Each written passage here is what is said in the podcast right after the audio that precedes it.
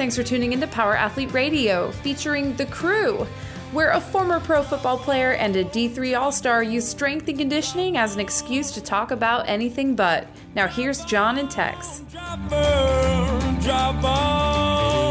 Power Athlete Nation, what is happening? This is Tex, and I am joined by my good old school pal, Zach Even-Esh. How you doing, buddy?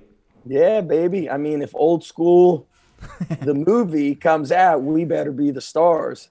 oh, 100%. Are you the Frank of the Tank in that situation? Man, you know, I, I haven't dug into that movie enough to kn- know the cast of characters. Oh, but I'll, well. I'll, you know, now that we're already on the movie thing, let me say this. kind of went, I've gone through like a phase. I, I, it's been like a few weeks, but I went through like a phase of watching like every Denzel fight scene on, there's like a highlight on YouTube 15 minute highlight. And, um, you know, most of the fights are from the equalizer, which I think is like, you know, uh, hopefully um, John's son has watched Equalizer 1 by now. Well, he just turned five, so yeah, It's- naturally. It's, yeah, I mean, he should have watched Predator, First Blood, and Equalizer Part 1. The kill scenes are just amazing. And like deep down, I want to be Denzel. In case anybody messes with me, I want 15 seconds to kill like six people. yeah. Or you get some crazy long form plot and the intelligence to just piece together all these creative kills, like in Man on Fire. Yeah, I do that. And so there's scenes of Man on Fire. Um, what was the movie where he's, I guess in the end, he's essentially Jesus Christ who wrote the Book of Eli. right?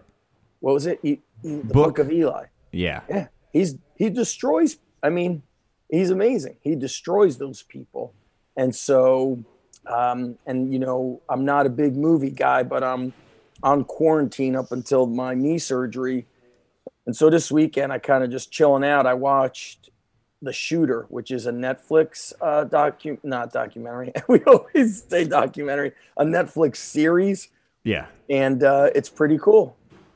All right, I'm familiar, but the the OG it was based on this movie by Marky Mark. I have no idea what the movie Marky Mark was based off of, but the shooter was pretty right, good. because he's one of the directors, and Oh. so uh, the guy's like a you know the best sniper, and there's a lot of like the plot is kind of a lot, lot of twists and turns. So I finished season one, and uh, I'm not like I think when people listen to us Tex, they must think I just sit and watch TV. I mean, I watch TV like an hour on the weekend if I'm lucky. This past weekend, I really laid low and, and chilled out. um, and got to watch some of that. So uh, anyway, um, in my next life, I would like to be the equalizer, to be able to do that to people. You know? Yeah, I mean, with your limited time, you got to make the movies count. Yeah, So you have to have high kill rates and Yeah. incredible action stars. I get it, man. The, the this has nothing to do with our topic today, but I'm I'm excited to essentially get it out of the way, Yeah. so I'm not waiting for it. But let's let's rock and roll into our topic. Yeah. And I reached out to you on this topic in particular because you wear every single hat that we're going to get into today and the, the specific topic is is parents within sports within athletics and there's a whole different age range that I, I'd like to cover and you have all the experience one as a coach and two as the parent and your your daughter's high high class tennis athlete serious so I imagine tennis. 14 very and a serious half. Yep. For- Traveling, like, you know, we've been going to Florida every year since she was probably four. You know, my wife organized that stuff, researched all that. she was recently in South Carolina. And my son is 12 and a half, baseball, also plays basketball for the recreation, wrestled for like two years. Um, he hates wrestling. So there goes that. So there goes that. I'll probably just kick him out of the house if that's the way he wants to be. I don't need to be your dad. I listen. If you don't like wrestling, I don't need to be your dad anyway. yeah I mean the equalizer he started out wrestling and now look at him I know. So you know, I thought I had it all right. My son was watching Predator, you know, Rambo: First Blood, and here we are now. He doesn't like wrestling. So somewhere along the way, I screwed up. yeah. Well, fail. Parenting fail. Hashtag parent fail. Lean into the WWE and the fictional wrestling. Hopefully, he'll take on the real thing when well, he gets listen, the opportunity. It came in handy. I don't. I think we got into this last time we chatted, but two or three years ago, one of his buddies on the baseball team was, you know, trick or treating, and invited him to go in his neighborhood, different, you know, neighboring town. I bring him to this kid's house, where they the parents give me an address to meet him and his friends. They're playing, you know, like kill the man with the ball. Um, this is God. This must have been three years ago. I'm thinking, and um, my son is the only outsider, not from this town. He doesn't know any mm-hmm. of the mm-hmm. kids, minus his buddy on the baseball team. And um, there's one kid, you know, there's like six or eight of them. Whenever he kind of get tackles Ethan, he kind of like digs him with an elbow or hits him with a knee. And, right. and there's me and like two other dads. And I'm like, man, this kid's a little MFer. and so um, they start announcing, what's this next game? Blah, blah, blah. And then the kid goes, yeah, all of us versus Ethan. And I'm like, man, when do you step in as a dad? So then a dad says, first of all, this kid's dad's not there. Dad goes, no, no, no, tough. You want to be a tough guy? Mano y mano, you versus Ethan. So he's like, okay. So he tries like grabbing Ethan, like he's like grabbing him. This kid, I think, was like a football player, lacrosse player. They're like 10 years old, nine years old. He grabs Ethan, and Ethan is used to like, that's exactly where you tie up he starts pushing Ethan. And in wrestling, if somebody's pushing into you, you could throw them easily. So Ethan just like hip tosses him, brings him like basically hip tosses him. Kid lands on his back. Ethan's on him, and Ethan says, "I can do this all day." Oh. so I was like, "Oh man, that is great." And then the dad's like, "That kid is a douchebag."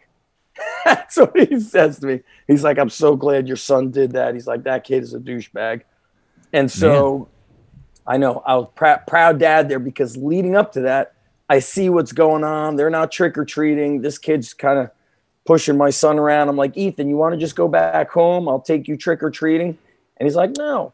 And my son, in this strange way, has like some street sense. Like he knows when kids are not welcoming him, pushing him around. And he doesn't, uh, it's interesting. He's not like a violent kid, but I just thought it was interesting that he handled himself.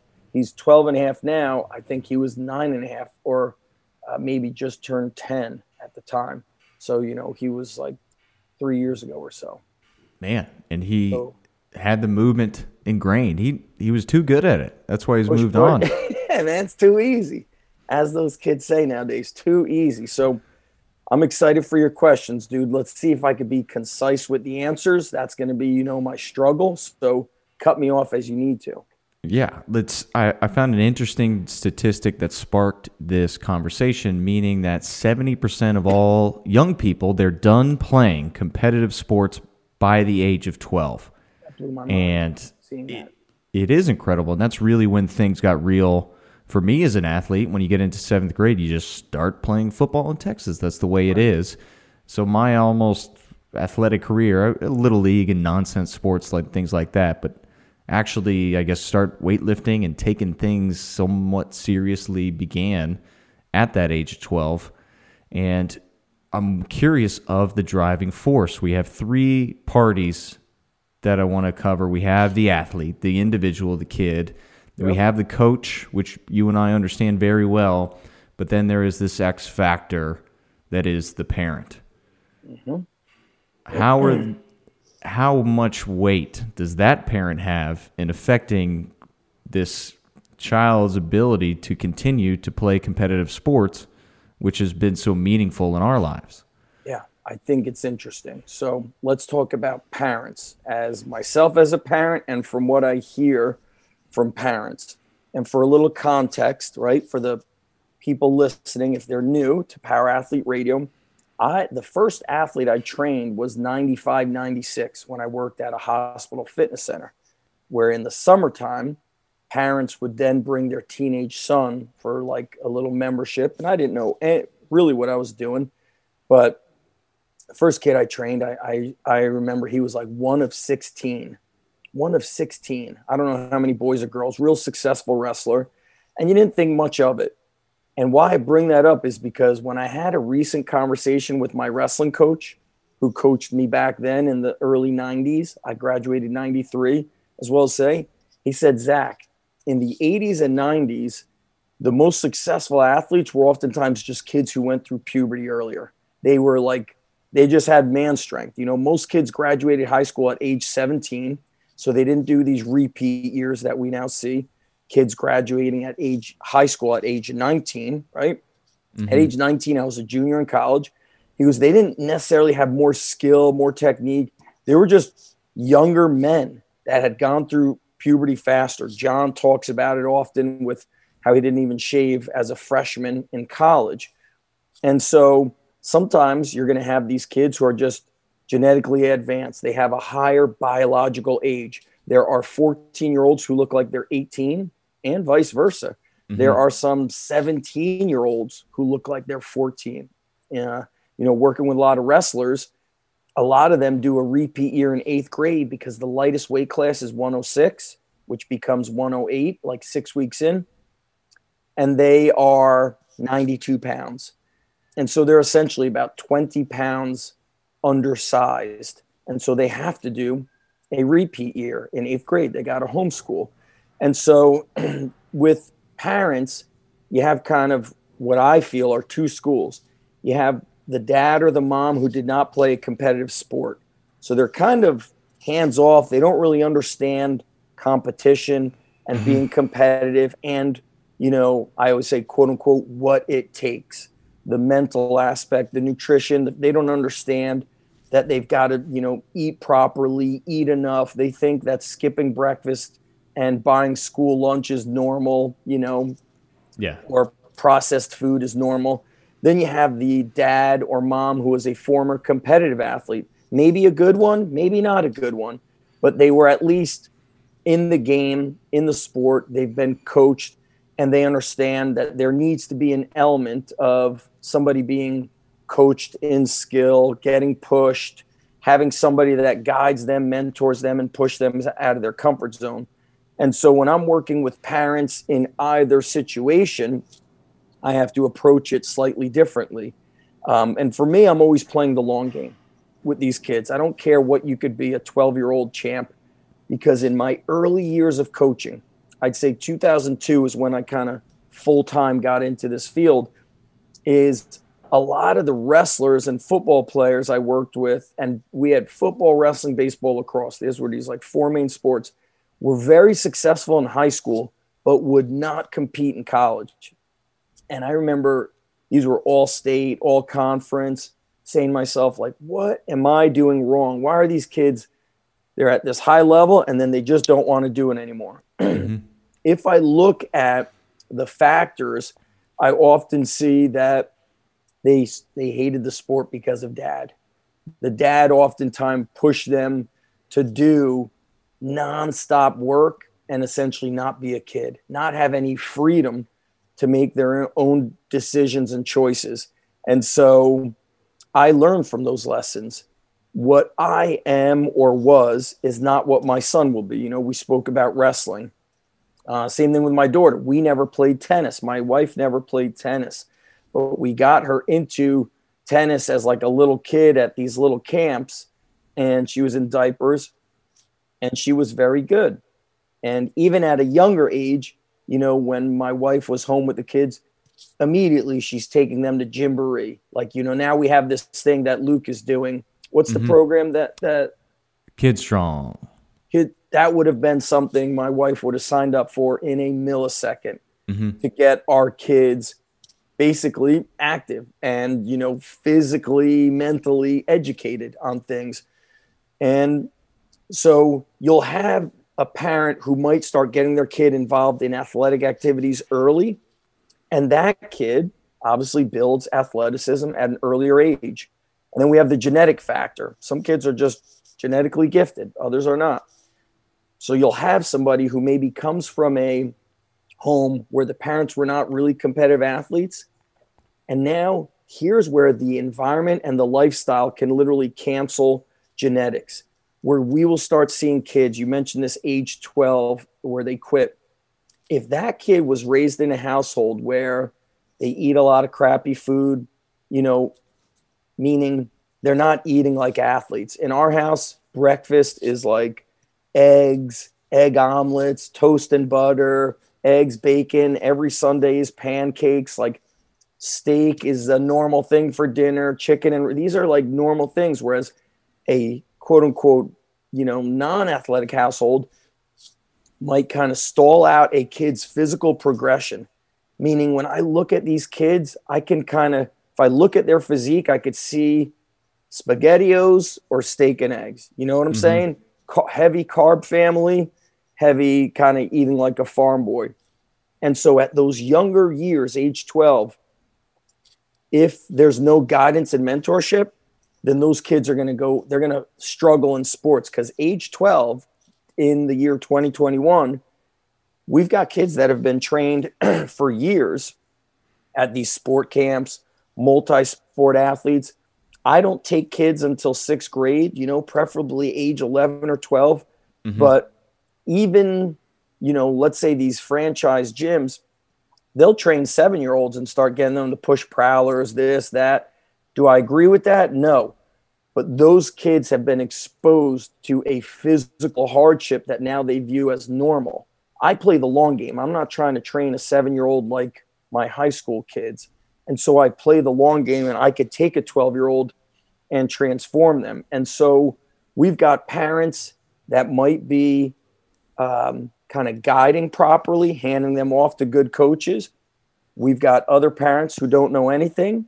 Mm-hmm. And then we've also got this kind of like hybrid where the parent just puts the kid into the sport that they played, whether the kid is suited for that sport or not. For example, your son is extremely short and you play basketball and now you're having that kid play basketball.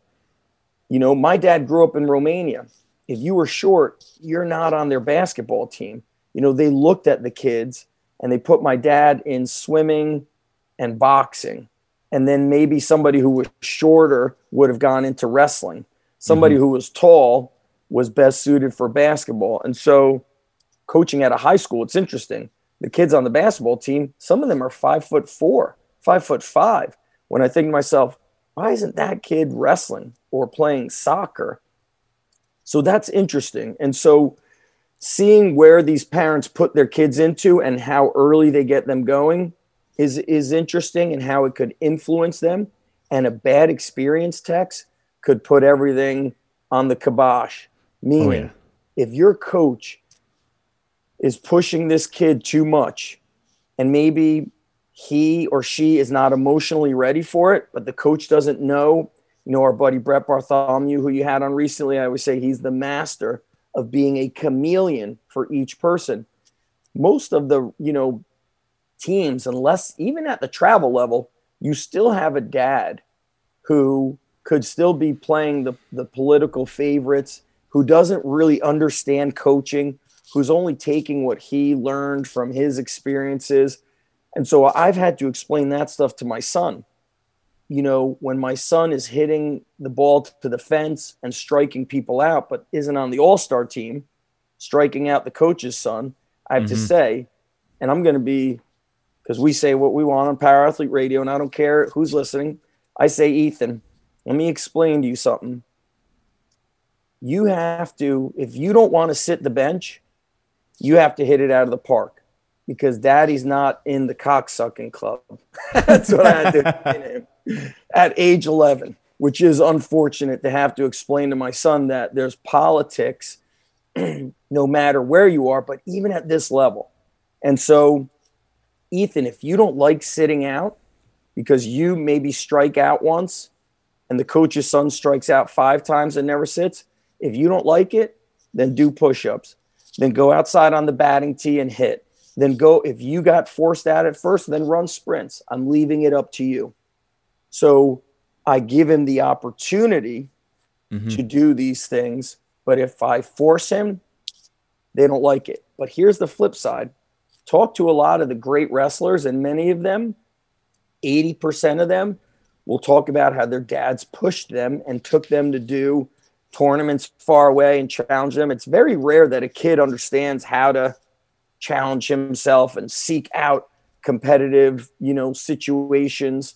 And so I know I unpacked a lot. So I'm going to let you hit the next question and you guide me better. Yeah, building off that, I've a lot of different experience coaching and training high school and middle school now. So sport coach for middle school. Uh, the high school I was at a number of years ago, sports were mandatory. So there are three sports season. You had fall, winter, and then spring. The kids got to pick whatever sport yes. they wanted. But as they went through the school system, they were guided more towards what they were skilled at football. But then, even though you were the star quarterback, you still had to play lacrosse. You still had to swim during the 100%. winter. So the coaches never wait like moved away from the three multi-sport concept because they believed in it so much. There but then no they also yeah, year-round sport no. back then. I mean, yeah. I'm older than you, so I'm 45. When I was in high school, our baseball team was fourth in the country. Those guys all played football and basketball. Maybe a few of them uh, wrestled in the winter, very few. Um, none of them were cross country runners. Football, basketball was big, and then they went and did baseball. Some of the baseball players wrestled. 90% of them were three sport athletes.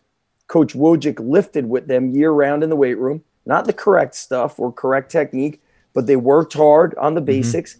They trained together, they battled together. They would eat at McDonald's after every football game. You'd see all 75 guys in the parking lot. They were a brotherhood. Mm-hmm.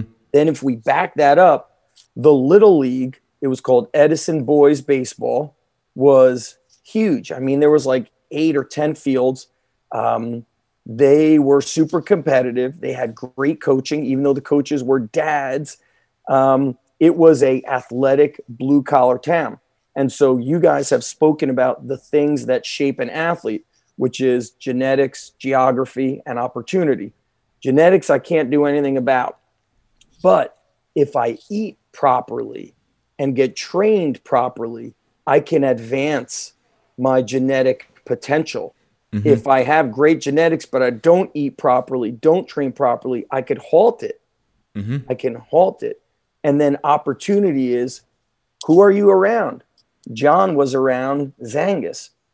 I talk about how if I didn't cry in the summer of 1989 in Israel at, at, at uh, Andre's gym, what would have happened if he trained me in Olympic weightlifting for three weeks, three times a day?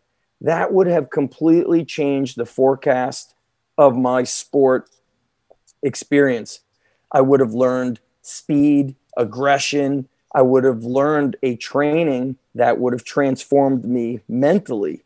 And so now, you know, these kids of today, even though they have kind of year round training, um, they're losing out maybe on opportunity to build athleticism, which you guys speak mm-hmm. about and I speak about so often because skill, I think, is number one. You've got to be a high skilled athlete. You know, the kids in our town, this is a big lacrosse school, and they always tell me it's mechanics. They're like, you could be bigger and stronger and faster, but if a guy does it better than you, he could score on you. He's doing the same stuff, but he does it better. He's going to be able to score. And so, okay, what are your teammates like? What I, I'm a big believer in that genetics, geography, opportunity.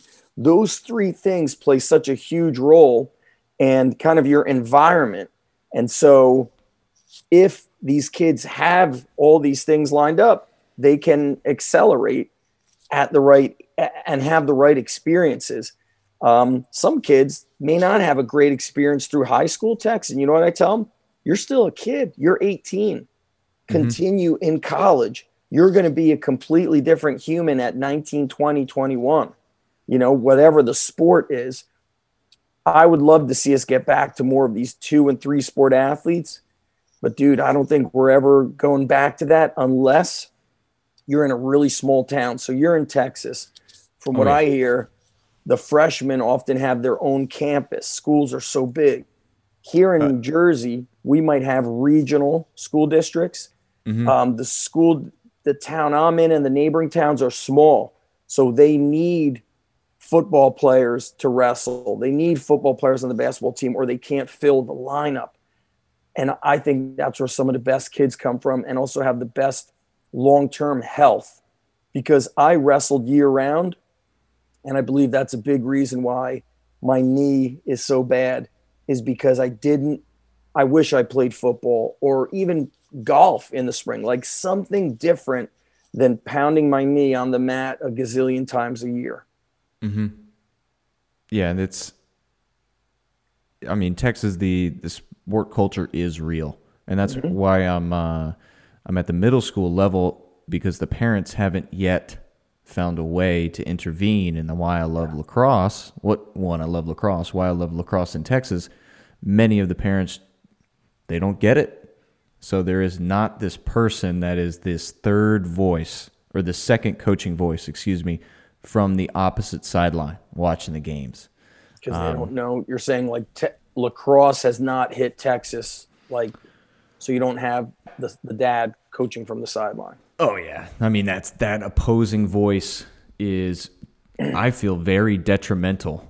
So let's uh, let's stick with the the parents. What are some? I, I mean, being that coaching voice is very inappropriate yeah. way for a, a, parent to help an athlete and take away from a coach? What are some inappropriate things that you've seen parents do that are potentially toxic to their relationship with competition and sport? Okay. And I'll preface this with I'm a, you know, I've said I'm a dad. I'm not perfect. Um, but I'll go back to uh, when I opened my first warehouse of the underground strength gym, it was 2007. I had to quickly uh, incorporate the rule of no parents allowed inside because they would coach the lifts from the sideline. And the first experience I had with that, maybe not the first one, but the first memorable one was, you know, we have a, you know, a 1600 square foot garage the dads would kind of hang outside, outside of the garage, leaning on the tires. And I remember this one kid, Kyle, was trap bar deadlifting, and let's say he he pulled um, 225, and it was like a tough triple. Maybe it was a tough set of five. I see him walk over to his bag to get a drink. His dad says, "Hey, was that hard?" What do you think Kyle says to his dad? No. So what does his dad say? Go heavier. So he's going on his fifth set of deadlifts. And as you know, the coach's eye, you know, I look at your videos on YouTube, Tex, of how you're able to like break things down. That's the coach's eye. You're able to see from half a mile away from the other side of the weight room and say, hey, move your right foot over one inch. Or instead of sitting down, just try sitting back a hair. You know, you're able to give a little cue. Well, I knew that if he was to add a feather, it was going to break down his technique. So he goes, What do you think I should do? I go, I would just stay at that weight and get a clean triple, right? Meaning you've induced fatigue on that fourth set that was heavy. You're a uh, beginner novice lifter, so you're unable, you don't have strength endurance. Um, he's like, Man, I, I'm going to go heavier. I killed that. All right, go heavier he just adds a 10 to each side, so 20 pounds more. And he pulls the trap bar, like as John says, like a dog shitting razor blades. And then I say to him, I go, This is why you got to listen to me, because that set could have destroyed your back. And luckily, you're a kid. You know, you do these things, it doesn't like impact you, maybe not, but you only have so many opportunities to pull a weight like that before your back gets crushed. So then I walked over to the dad and I said, I said, you got to let me do the coaching because you what you told him to do could have destroyed his back. Mm-hmm. And so I had a, a, physical newsletter, and I would send out that you know now on my website it says no parents are allowed inside for liability reasons. Now, some parents we have that dad that's was not great, but some people are just like jerk offs, and they've always got something to say and kids are not ready for intensity out of the gate. They're not ready for, um, you know, it's like it's baseball. You're going to strike out. Mm-hmm. You're you're not going to hit the ball sometimes, you know, or you're going to pitch bad, or you're wrestling. Guess what's going to happen when we wrestle, guys? Eventually, you're going to lose unless you're an undefeated state champ. Which, by the way, a kid from Texas just won the nationals as a true freshman. AJ Ferrari. That's a great last name. That is a very fast name. Now, if we saw him lift as a sidebar, I'm sure they'll attack me for this. We would say no. He's extremely explosive. I've seen him pull a lot of weight with a round back. Um, I've, he did like a, a, a box squat, you know, like, I don't know, he squatted like five inches down, but with 600 pounds in season. So he's walking out the bar. Mm-hmm. Um, he's squatting high. Um, he's a true freshman. What school? Who's starting, and we could end his career right there. But mm-hmm. Emotion. Now let's tackle the emotional side. He's so tough and intense, and he believes so much in that training that he's able to withstand it. At least for now, he's had no negative side effects. But again, he's 19, right? Maybe 18 he's had no negative side effects, but he believes in the training, no matter how scientifically ineffective or dangerous it is, because he believes in it, it has a transfer of training. It gives him confidence. He just won a national title as a true freshman. That happens once every barely ever. What okay? schools? He's at Oklahoma. Oh, wow. Yep. So, um, and I think he's from, I can't remember if he's in the Austin or Houston area, but if you look him up, you'll see the videos of him. Now, um, he, that's, that's a rare, you know, that's the needle in a hay. That's a rare kid. Others are going to have to be slowly brought into the world of intensity and, and winning and losing. But my wrestling coach, I worked with him two years ago at the elementary school, and something he said to me was very different than what he said to me when I wrestled. He goes, What I tell them now is have fun and score points versus you gotta win. This is the this is the big match, all the pressure. And I think to how we were coached in the 90s, 80s, so the dads of today are from my era they were told, shut up, do this, you effing little this, you know, calling you all these names. And then that's it. Mm-hmm. Get tough. Thank you. I'll get tough. Like, what does that mean to a kid? And so if you don't have this kind of, I don't want to call it a new, new age, but you have to understand communication. And so, you know, for the dads that are always pushing, you will break a kid. Not every kid is a young Spartan. They need to get these kind of little doses of challenges, but they need to experience success because if they're not experiencing success, nothing will deter a kid, you know, from continuing if there's no success and no fun. So you're a new football coach, a new wrestling coach, a new lacrosse coach. Dude, we're going to play the toughest teams in Texas. Why? We're going to go 0 and 20. How fun is that going to be? Kids won't be able to handle that you need to have a lot of wins, a couple of challenges, maybe one time get your butt whooped so you realize, whoa, that is another level. And then give them an opportunity to do things to get better. Uh, do you sometimes have to push your kids to do stuff? Yes, because today kids have so much opportunity. Sometimes they don't realize kind of what's in front of them. That you know they they uh, are they they shy away from discomfort.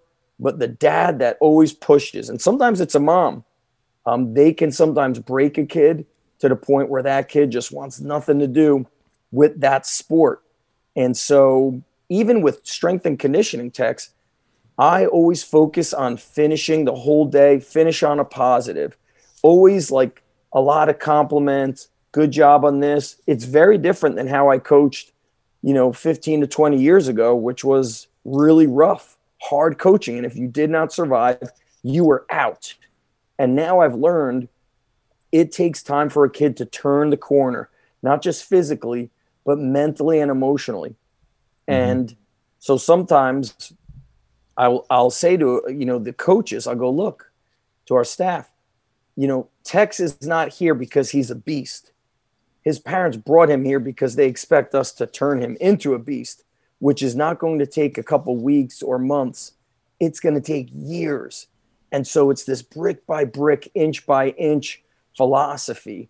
And that's what you got to look at as a dad and as a coach is you've got to play the long game and intensity and kind of being very brash with your kid out of the gate is not going to there's going to be one out of a hundred that could handle intensity and being pushed to the level of where they break and then they keep coming back. It's it's very rare.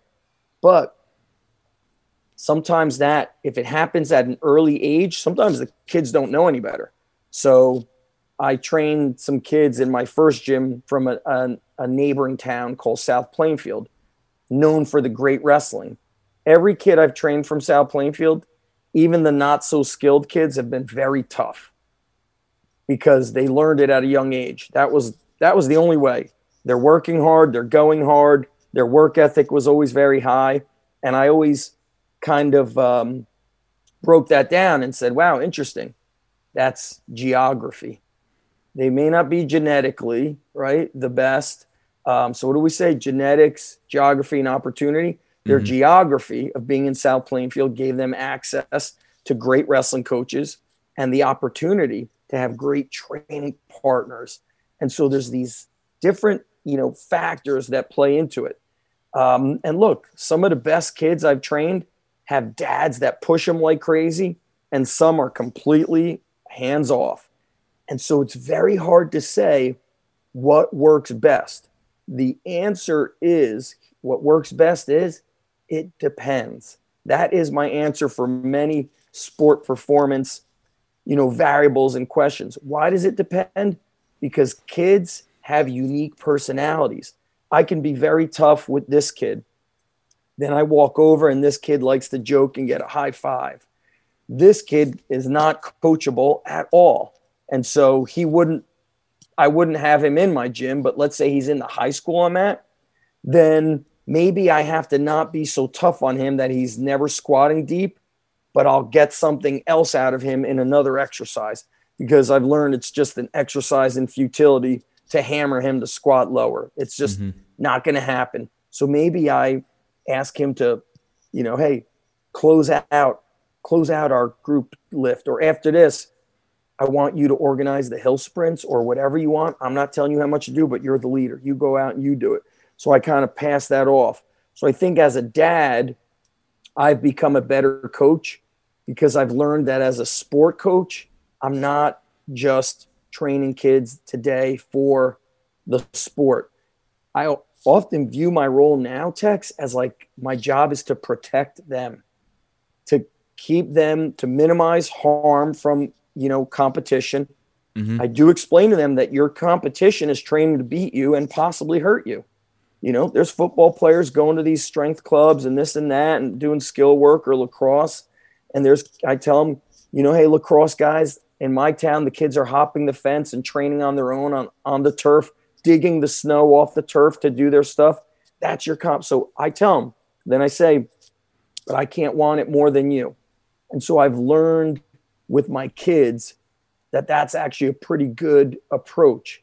Um, you know, I tell my daughter, if you want to be great at tennis, maybe that some of the time you spend on the phone should be watching the game and researching yeah how people play and what is the strategy. And you mentioned what was the book, The Inner Game of Tennis? Mm-hmm. She has the book. I can't, I think we bought it when we were down in Florida. And I said, Summer, have you read this book yet? Of course she hasn't. She probably, we probably bought it for her when she was eight. So I said, You and daddy should read two pages a night. Yeah. So she starts learning the mental game. Now I'm going to throw one more thing in there. When I wrestled in high school, I was tough, but I was not mean. And to be successful in wrestling, you do need to learn to flip the switch and be mean. I didn't get that meanness until I was like 19, 20. I didn't have confidence in myself, which goes to show you that if I broke it down, my training was incorrect with both wrestling and lifting stuff. And if you get the right coach whether it's sport performance, sports skill, those traits can be learned and acquired earlier.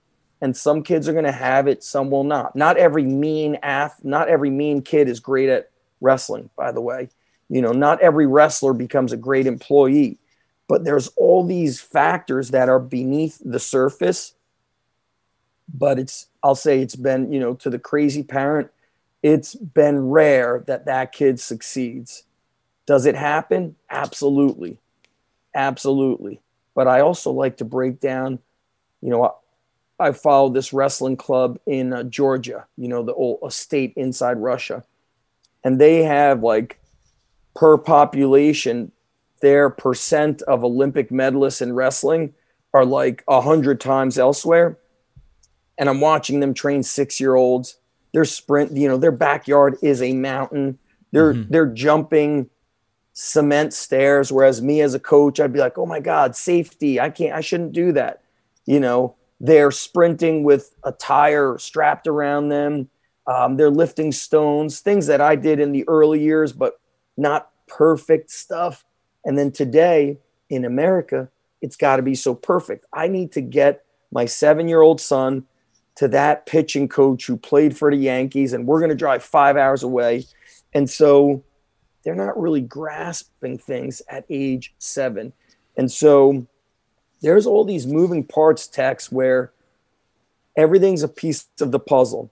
The crazy parent, or the supportive parent, or the kind of somewhere in the middle parent. Then there's the nutrition. Then there's the sports skill you learn. Then there's the genetics. It's all these things makes it tricky. It's a tricky formula that there's no perfect recipe for. Man, a lot. The what are some questions that a a parent can ask a coach, almost like a checklist, to make sure that they're the right person? And flip side, what questions do you as a coach ask these parents to try to assess quickly who that parent is, so you can determine sure. how best to coach a kid? So we talking in sports or strength and conditioning? in general. Okay. So let's talk about sports. We'll talk about baseball. And like I said, I'm being transparent with my experiences. I've never played baseball, but I, I know that we see a lot of kids getting Tommy John surgery. We know there's such a thing as overuse injuries. And we know that every, the human body can acquire mileage on it. And, you know, the wheels will fall off. Some people could genetically handle it, as we said. But one day my son uh, pitched in like a championship like game at the end of the season, four and a half innings. His team, he was a pitcher and maybe two other kids. It was a lot of pitching. And I was right. Like, do I say to the coach, dude, pull him out? This is too much. This is three years ago. What do I say to another dad who's a baseball coach? He's like, Zach, got to cut it. Too much. That was a lot. There was then another game where he caught for six innings, the whole game. Nobody else came in.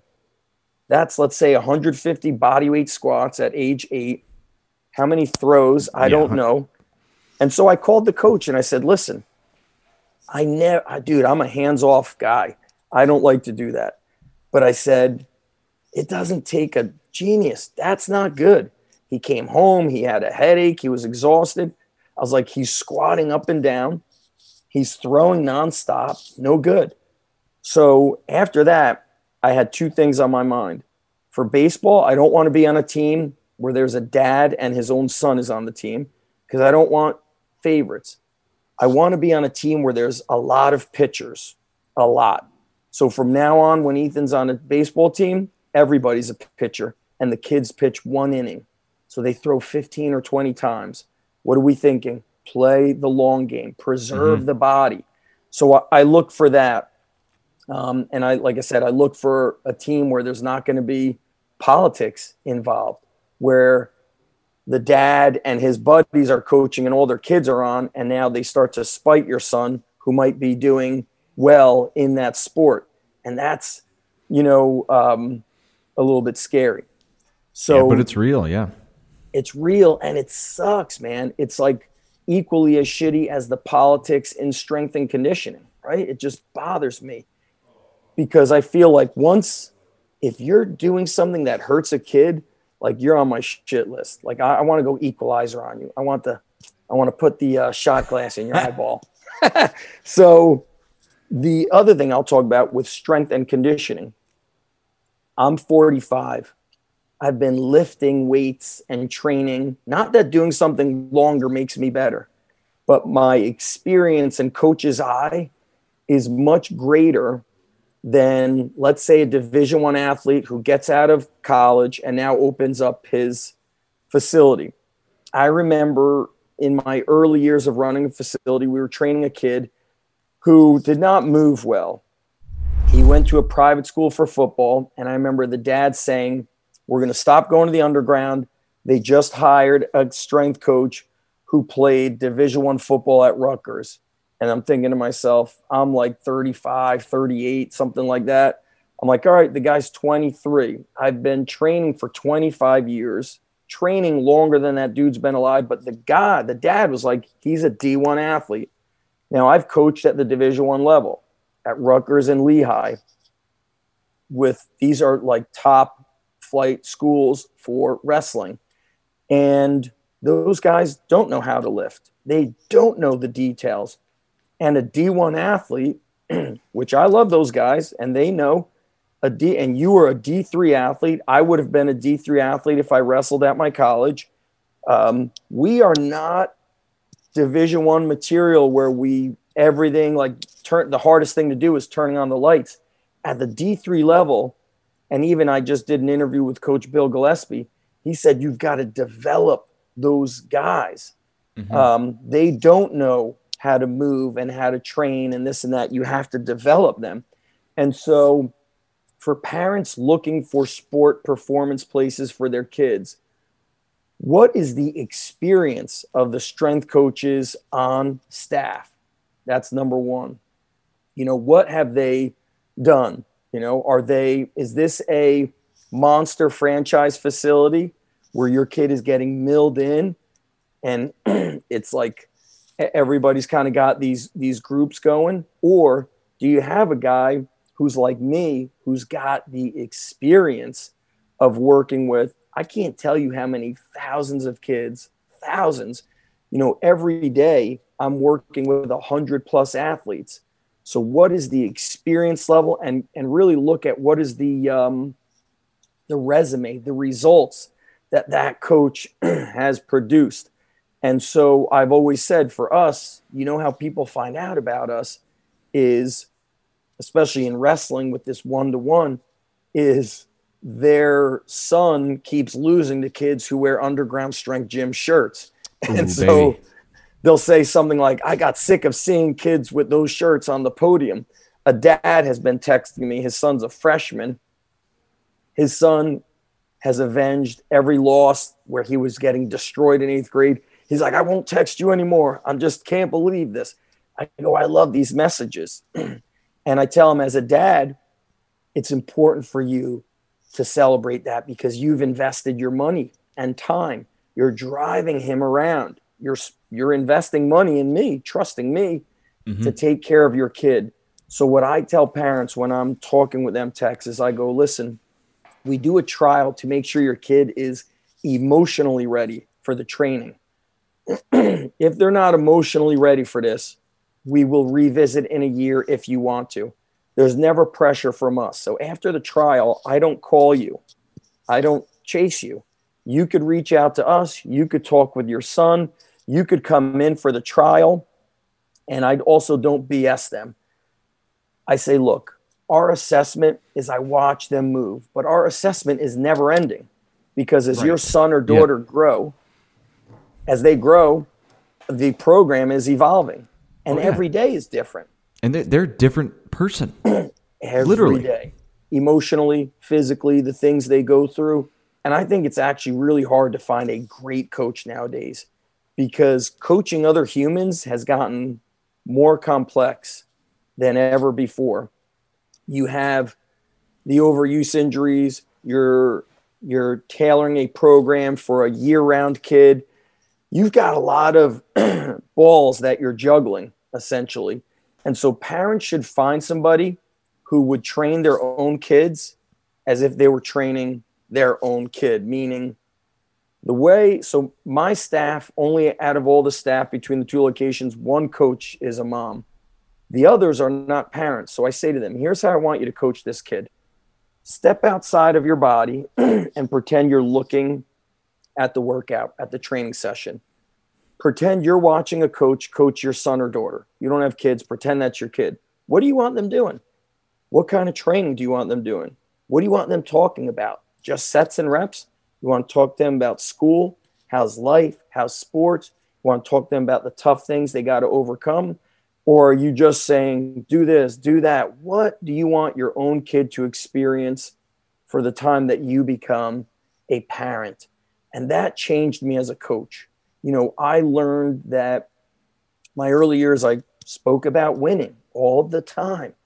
Win this, beat that, win the title, get the scholarship. And not everybody could handle that.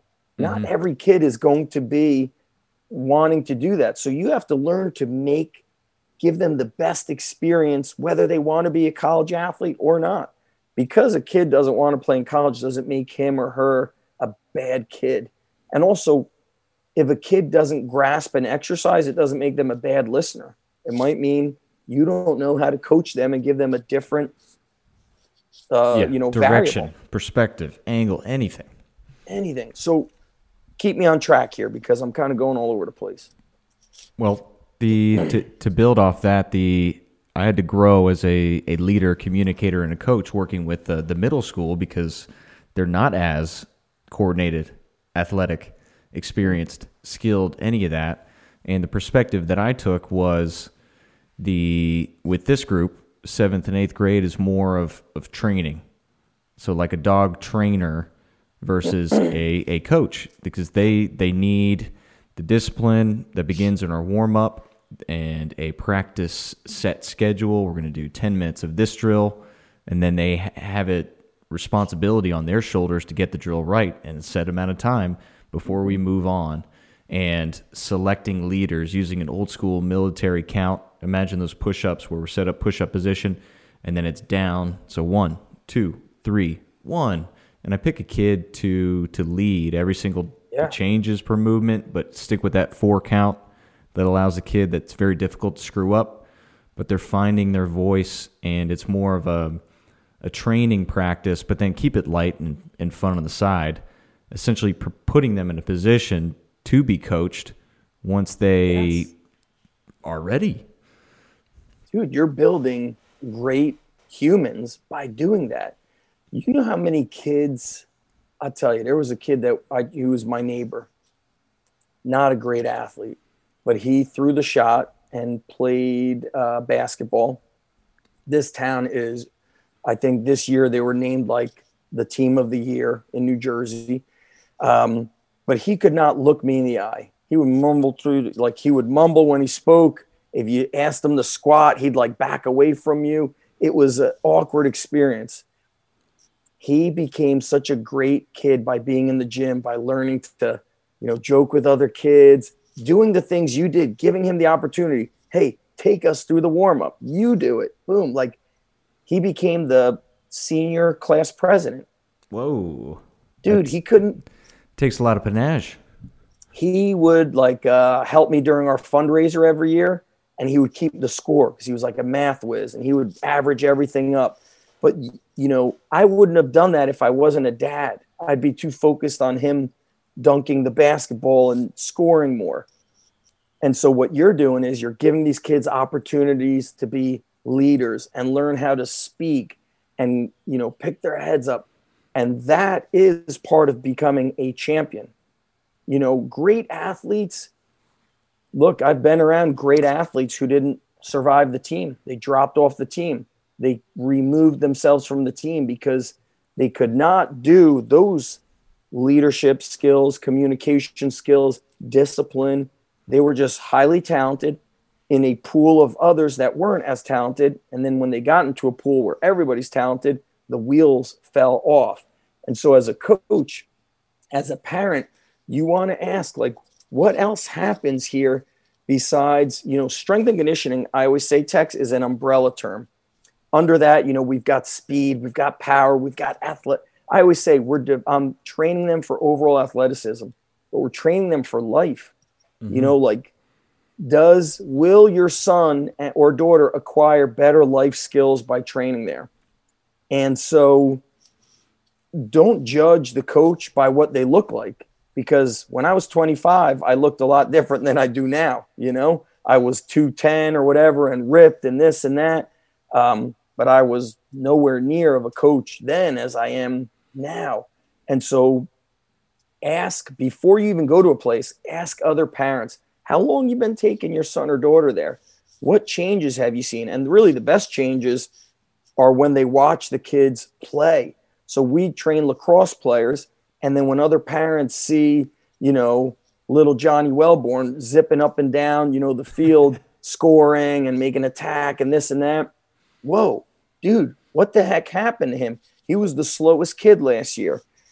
Well, the the downside to that is sometimes parents don't want to tell other parents what they're doing.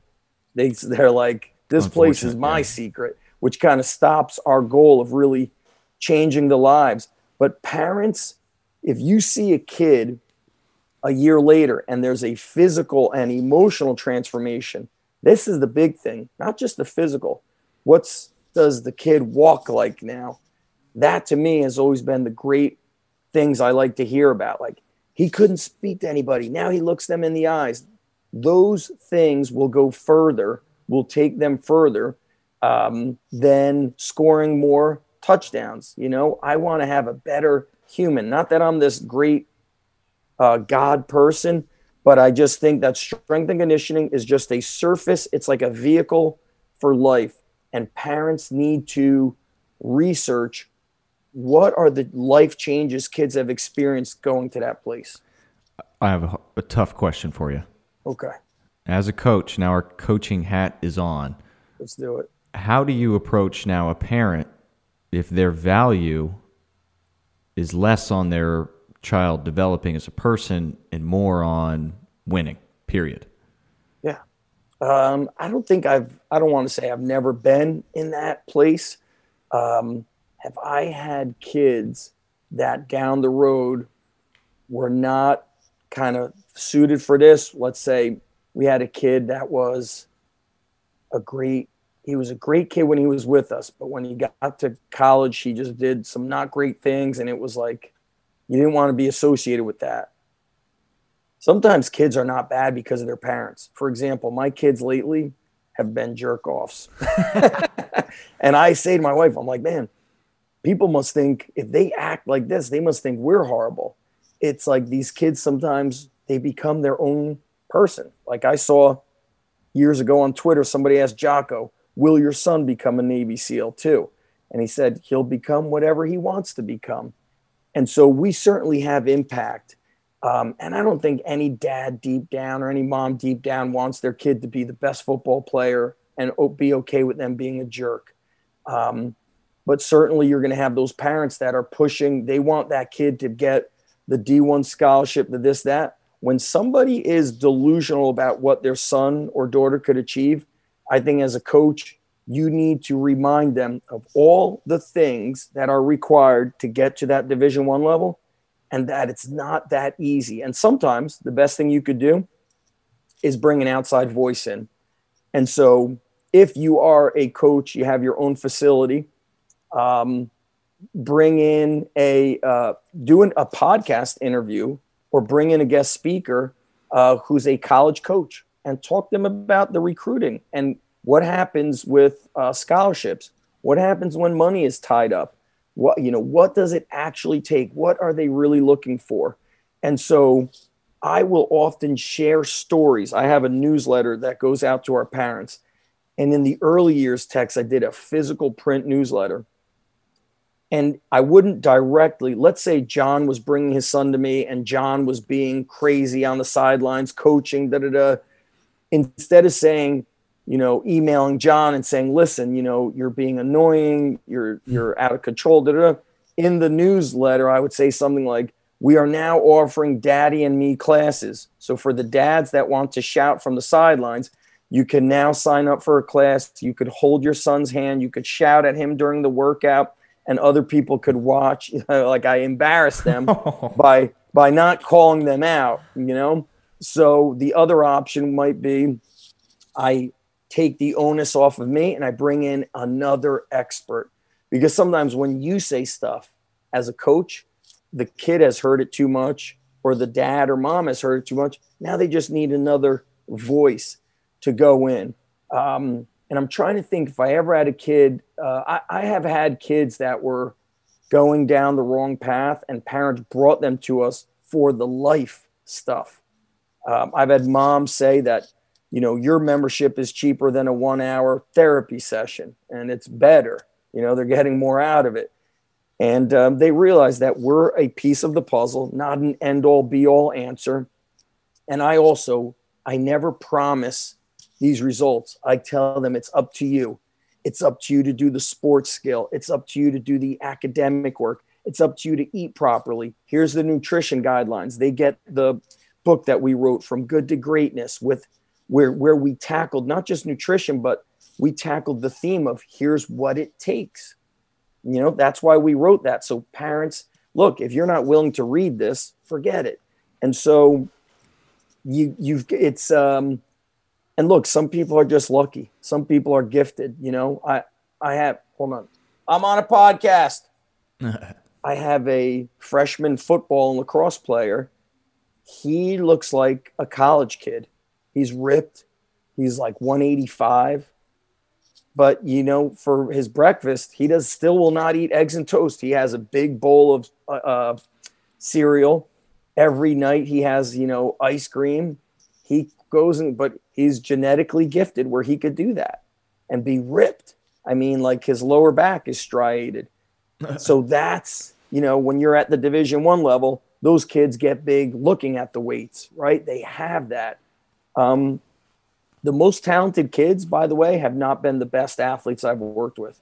You know, uh, whether it's D three or even at the Division one level. Mm-hmm. At the Division one level, that old cliche of hard work beats talent when talent doesn't work hard, it has happened 900 million times out of 900 million times. Like if you're talented and you start slacking and partying a bit too much and just not following through on the pieces of the puzzle, that add up or subtract, if you do it wrong, it comes back to haunt you. And so I always focus on sharing effort and consistency. Can't help you if you're not showing up, you know, plain and simple. And so I find ways to communicate to parents in different kind of uh, formats to get this lesson to sink in. And, uh, you know, I say it to my kids, you know, if you might be one of the better kids on your team now, but let me tell you, when it's time to look at colleges, it's not it's there will be competitors from all around the country looking to take your spot and if mm-hmm. you're not following through, there's nine other guys or girls behind you to get your spot. Every single year. Every single day. There's yeah. tra- now they transfer, right? If the kid Oh, that's right, starting, the portal, yeah. They transfer in the spring semester in mm-hmm. wrestling. Mm-hmm. That that's the middle of the season, dude. Er, at Lehigh and Rutgers, kids came and went while I was there. Every other week, every two weeks, there would be like the kids no longer on the team, highly talented kids. Madness. All right. Madness. Last question for you. Yep. What do you say to your kids after a competition? Is it Great more question. on the wins yep. or the losses? Or what do you highlight that you can give guidance to parents now? Mm-hmm. So a couple of years ago, I heard Dwayne Carlisle get advice from his wife. Dwayne is an OG in our field. I, I got to get him on the podcast. I hope you guys do too. He's been private. He's been Division One. He's been NFL. He's private again. His wife told him the rule is for an hour after the game, his kids were football and track I think. I don't know if they were basketball either, football and track. You cannot talk about the game for an hour, or you can't talk about it in the car or at the dinner table. And so yesterday, my son played baseball, and I said, How do you think you did? It's up to you. He said, I pitched well. He's like, when I hit, I didn't hit well. Da, da, da. I didn't, I didn't hit good. I go, well, maybe you warm up. You know, you go out on the tee. We have a tee. We got a net. You do that before the game. And then he kind of snapped back. I go, Ethan, I'm not telling you what to do. I'm just telling you that that might help you.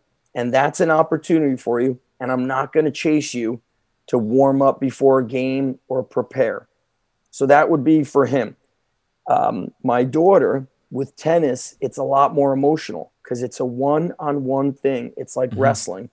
In baseball, if I lose, it's very rare that it comes down to this kid, right? Oh, he dropped the ball, he struck out. Usually it's a culmination of everybody doing something wrong.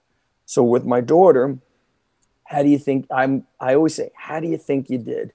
You know, whether you want all right, what mistakes did you make and what do you think you got to work on? Work on work on what you think you have to work on. And so sometimes like emotionally, I'll I will say, Summer, if you're down in the match, you have to learn how to rebound in the moment. Do you know what that means? And then I have to explain to her that point is over. Now you have to think about what happened, re strategize, boom. And so maybe I'll give her a little bit of advice, but I often tell them, I've never played tennis. I don't play, like my son plays baseball. I say, Ethan, when you throw a bad pitch, do you know what to do?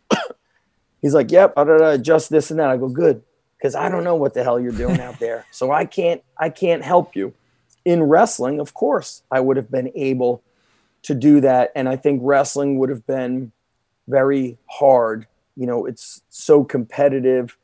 Um, it would have been hard. So maybe I'm a little bit lucky in that my kids are in sports that I never participated in. And now I'm going to give this one piece of wisdom that was shared with me with my buddy Gabe Dean.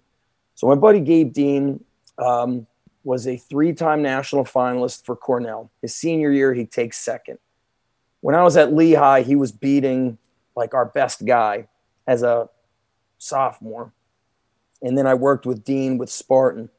And so Dean's dad was a uh, Olympian. He may have been the alternate for like the 84 wrestling Olympics. And he would tell me the tricks his dad would play on him and his brother. And uh, I think Gabe's mom was also a high level. Oh, I, am probably gonna mess it up. Maybe a trap, maybe a sprinter or something. So his family is like royalty genetic mm-hmm. pool, you know. So his dad would play like tricks on him as a kid, and like Gabe was actually not a good wrestler in the beginning. Gabe, uh, his younger brother, the dad would be like, "All right, um, Max, let's get ready for wrestling, and when we're done, let's go and like go to the go-karts and get ice cream you know? And then uh, he's like gabe you just stay here and do dishes with your mom since you don't want to come. You know so he would like do these like little nudge tricks because gabe was realizing like man if i wrestle there's ice cream at the end of a practice win or lose i'm getting ice cream da da da and so i um, text gabe after a game where my son struck out during a game I think he didn't he didn't have a good game. He didn't hit good. And I said, dude, my son struck out multiple times today. Do we get ice cream today? Like just like joke. He's like, absolutely. Those are the most important days to get ice cream when they lose. So they realize like it's over. We can't right. do anything about the game anymore. We could learn. So on the way home, I said, E guy, we'll stop in this town. We'll get some ice cream. Okay, we'll get some ice cream. You finish on a positive. Would I have done that if I didn't meet Gabe? I don't know. It probably would have been like, you played like shit. We're going home.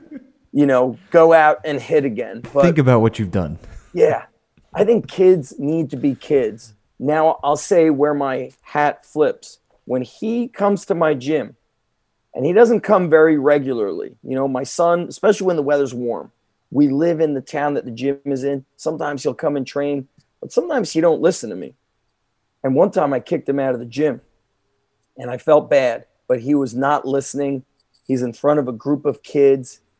They see that my own son is not coachable, which is unacceptable. He's arguing, he's talking back. So I say, get the F out. get out. You don't want to work. You don't want to listen. Get the F out of here. I think I text them not five minutes later. And I was like, um, if you're hungry, come by and, you know, I'll get you $20. So you could go and go to the burrito place. And whenever I see the burritos, I, I think about, I think about our boy Luke, how much he loves all those burritos. Serves so, one. Yeah. Yep. So I, uh, he comes in, I hug him and uh, I'm getting better at that. I'm get, I'm a I'm a grudge holder. Tex. I hold grudges even within my own family. Last night I'm arguing with my daughter. We're going back and forth. She comes down later. She's like trying to get some of the desserts. I go, here, what do you want? Let me fix you the plate. And I hug her, say I love you. You know, a couple of years ago, I I would take me days to cool off. You know, I hold the grudge. It's like a very hard thing. And I think as parents, we got to give them opportunity to do these things. And then from there, it's up to them. Listen, mm-hmm. you're struggling with the mental side of things. I'm going to get you this book.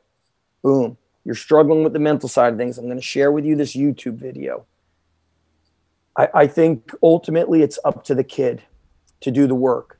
I know you got to go. That being said, the most successful kids I train have the most supportive parents. And Period. End of story. Yeah, one of my I'm a big John Wooden fan, and one of my favorite quotes of his simply young people need models, not critics. Supposedly he never yelled at his athletes. Oh, I believe he told it. them that winning and he said to them, I heard Tony Robbins say that he so said to the kids, winning and losing is an internal game. If we get more points on the board, but you did not play your best, we did not win. And so mm-hmm I have to clarify that with kids at my high school who I've been very tough on. As I talk to them, as I say, I talk a lot about succeeding and beating that team, but I go, what I'm trying to tell you guys is that when you skip workouts, it catches up to you in life. I go, or you come in and tell me that you don't have the energy or this and that hurts. What if I coached you that way? What if I came in and said to the principal, I'm tired today. Can I go 50%? I'm tired today. Can I just work half my body? They'd say, no, you can leave and we'll get somebody else. And so, what I try to explain to them is training is like life, and effort is your very thing that you can control. And if you're struggling with effort, focus on helping somebody else because now you have to demonstrate if you're going to help them. You got to be mm-hmm. a great teammate. So, what you're doing with those middle school kids is a powerful coaching I don't know if it's a tactic, technique, it's, you know, the art of coaching. And that goes beyond sets and reps because mm-hmm. sets and reps is the surface. Five by five doesn't make me take first place. While if you did 10 by two, you cannot win by, or you use barbells, you're to win. You squat with a bar, I squat with a dumbbell. There's no way I'll beat you. Listen, that's, that's just not the case, you know? And so I think it's the deeper things beneath the surface that help an athlete succeed or not. And ultimately, they have to want to be great at that thing. If they don't want to be great at that sport, no amount of screaming, no, you could have the best coach in the world, the best Russian scientific coach for that kid. It doesn't matter. If they mm-hmm. don't want it, that's it. Yeah, the one thing I really appreciate eight about the age group that I'm working with is you start to see where being fun, like messing around with your crew and your boys, that's fun. And then there's this transition to where being good at your skill, yeah. that starts to be fun. And it's oh, this yeah. transition from seventh and eighth grade. Sometimes the eighth grade, they don't get it. And sometimes seventh, it clicks earlier. But is this transition and then give them plenty of opportunity to do so. And then they, I mean, the, the playing time is a reward, more or less. But uh, yeah, it aim to be and teach victory and uh, champion mentality, as you mentioned earlier, versus simple wins and losses. Yeah, bro, it's a it's uh, actually a pretty complex. Coaching is more complicated than people know. They figure it out as they spend endless, you know, years in it, decades. Uh huh. And I encourage all parents to coach Little League so then you can appreciate the coaches, the professional coaches out there who are aiming to make more of your young men and women. yeah, good stuff, bro. Cool. Any any last piece, Zach? Oh man, I think uh, I don't know. I hope I didn't go down too many rabbit holes. That's and, the way. Uh, I hope people really. I hope the parents. We I know you have parents listening. I hope they're able to uh, really understand how to find a great sport performance coach for their kid, um, rather than it's not the equipment. It's not going to be the how beautiful the place is you know, I know Bert Sorin said when he was a kid, usually the best strength coach back then was a guy out of his garage. He's kind of like a secret guy. You know, they didn't have a facility. The best equipment is not what's going to make the best athlete. It's, you know, you need a great coach. And people got to realize they're one piece of the puzzle. There's a lot of moving parts that need to be, uh, you know, they say, I'll say, I'll close out on this Tex. They're always like, leaders take the blame for everything well, you know, at the high school I'm at, I'm not going to blame myself for a kid who doesn't want to show up. Mm-hmm. I'm just not. That sounds, that gets, maybe he's not showing up because of me or, or whatever. But look, um, eventually you got to show up. You can't be inconsistent. And to develop a great athlete, I'm going to tell you, it takes years. Sometimes I look back on a kid and I'm like, man, I've been with this kid for seven years. And now He's coming into his own. Why? He wasn't a genetically gifted freak. He had to put in all the work, and it's just taking a lot of time. A lot, and I never take a dad or mom's investment in us lightly. Their financial investment, their time investment, because I know what it's like. We travel the country for sports. Mm-hmm. It's crazy to find yeah. a great coach. It's not easy to find a great coach. That's the heartbreaking thing. No, but now that that kid and that family, they have a, a great relationship with training, hard work, fitness that will now have reverberation to his his kids, hopefully. Yeah, it's a lifetime thing. Yeah, all from all right. a great coach. All right, cool. my bro. All right, Zach. If people want to get to hold of you and sign up for your old school newsletter, you still doing yeah. mail copies? No, that was just for the gym members. So the Underground Strength Gym is you know the we're in New Jersey, and then I have my almost daily email newsletter at zachstrength.com, and then we got the Strong Life podcast. Always worth a listen. I tuned Boom. in. I highly recommend the the episode with Rafael Ruiz. Lots oh, yeah. of wormholes with that one. All right. Until we meet again, Zach, and yeah, will I see you at Summer Strong? Absolutely. I'm making it happen. All right. All right, pal. I'll see you in May. Thank you very much. Later, my bro. Now it's time for you to empower your performance. Head to powerathletehq.com backslash training to choose from a number of programs to meet your specific performance goals. And if you like to break a mental sweat too, visit academy.powerathletehq.com and become a real stakeholder in you or your athlete's success. Until next time, bye!